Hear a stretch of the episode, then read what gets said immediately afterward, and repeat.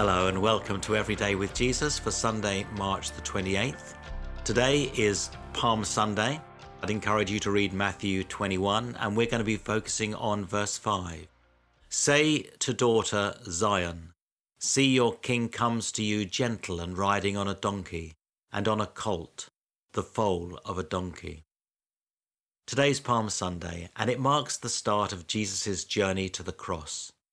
Exuberant celebrations greet his arrival into Jerusalem, only to give way to angry demands for his execution. All too often, the distance between exaltation and despair is wafer thin.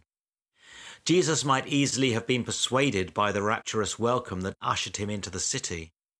Just maybe his message had been grasped and these were indeed committed followers. Yet he never let his guard drop.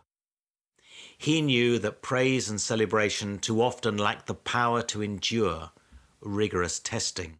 This was indeed a time for Jesus to remind himself of his mission. Distractions must be avoided at all costs. In everything, God has a purpose. In choosing to follow Jesus, we must consider if we have the resilience to stay the distance. Time would reveal that none of Jesus' twelve most devoted disciples could withstand the demands, a simple illustration that warfare is real and presents each one of us with questions. As in all of life, it's sensible to know where my stress points lie. These are where I am most likely to fracture under pressure. Knowing oneself is critical to any fight we are drawn into. When I know myself, strengths and weaknesses, I am better positioned to emerge successful from life's struggles. Jesus knew his mission, his Father, the sole source of his strength, as well as the importance of prayer and God's Word in maintaining an appropriate perspective.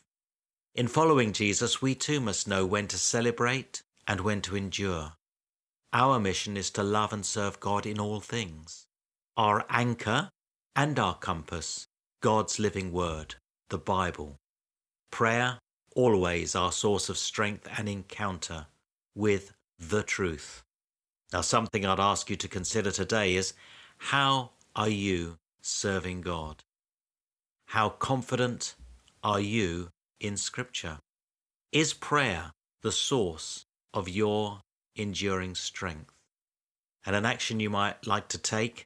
Go to waverleyabbeyresources.org and consider purchasing a copy of Honesty Over Silence, where Patrick Regan explores building resilience for life's many challenges. You can also turn to further scriptures in James chapter 1, verses 1 to 18.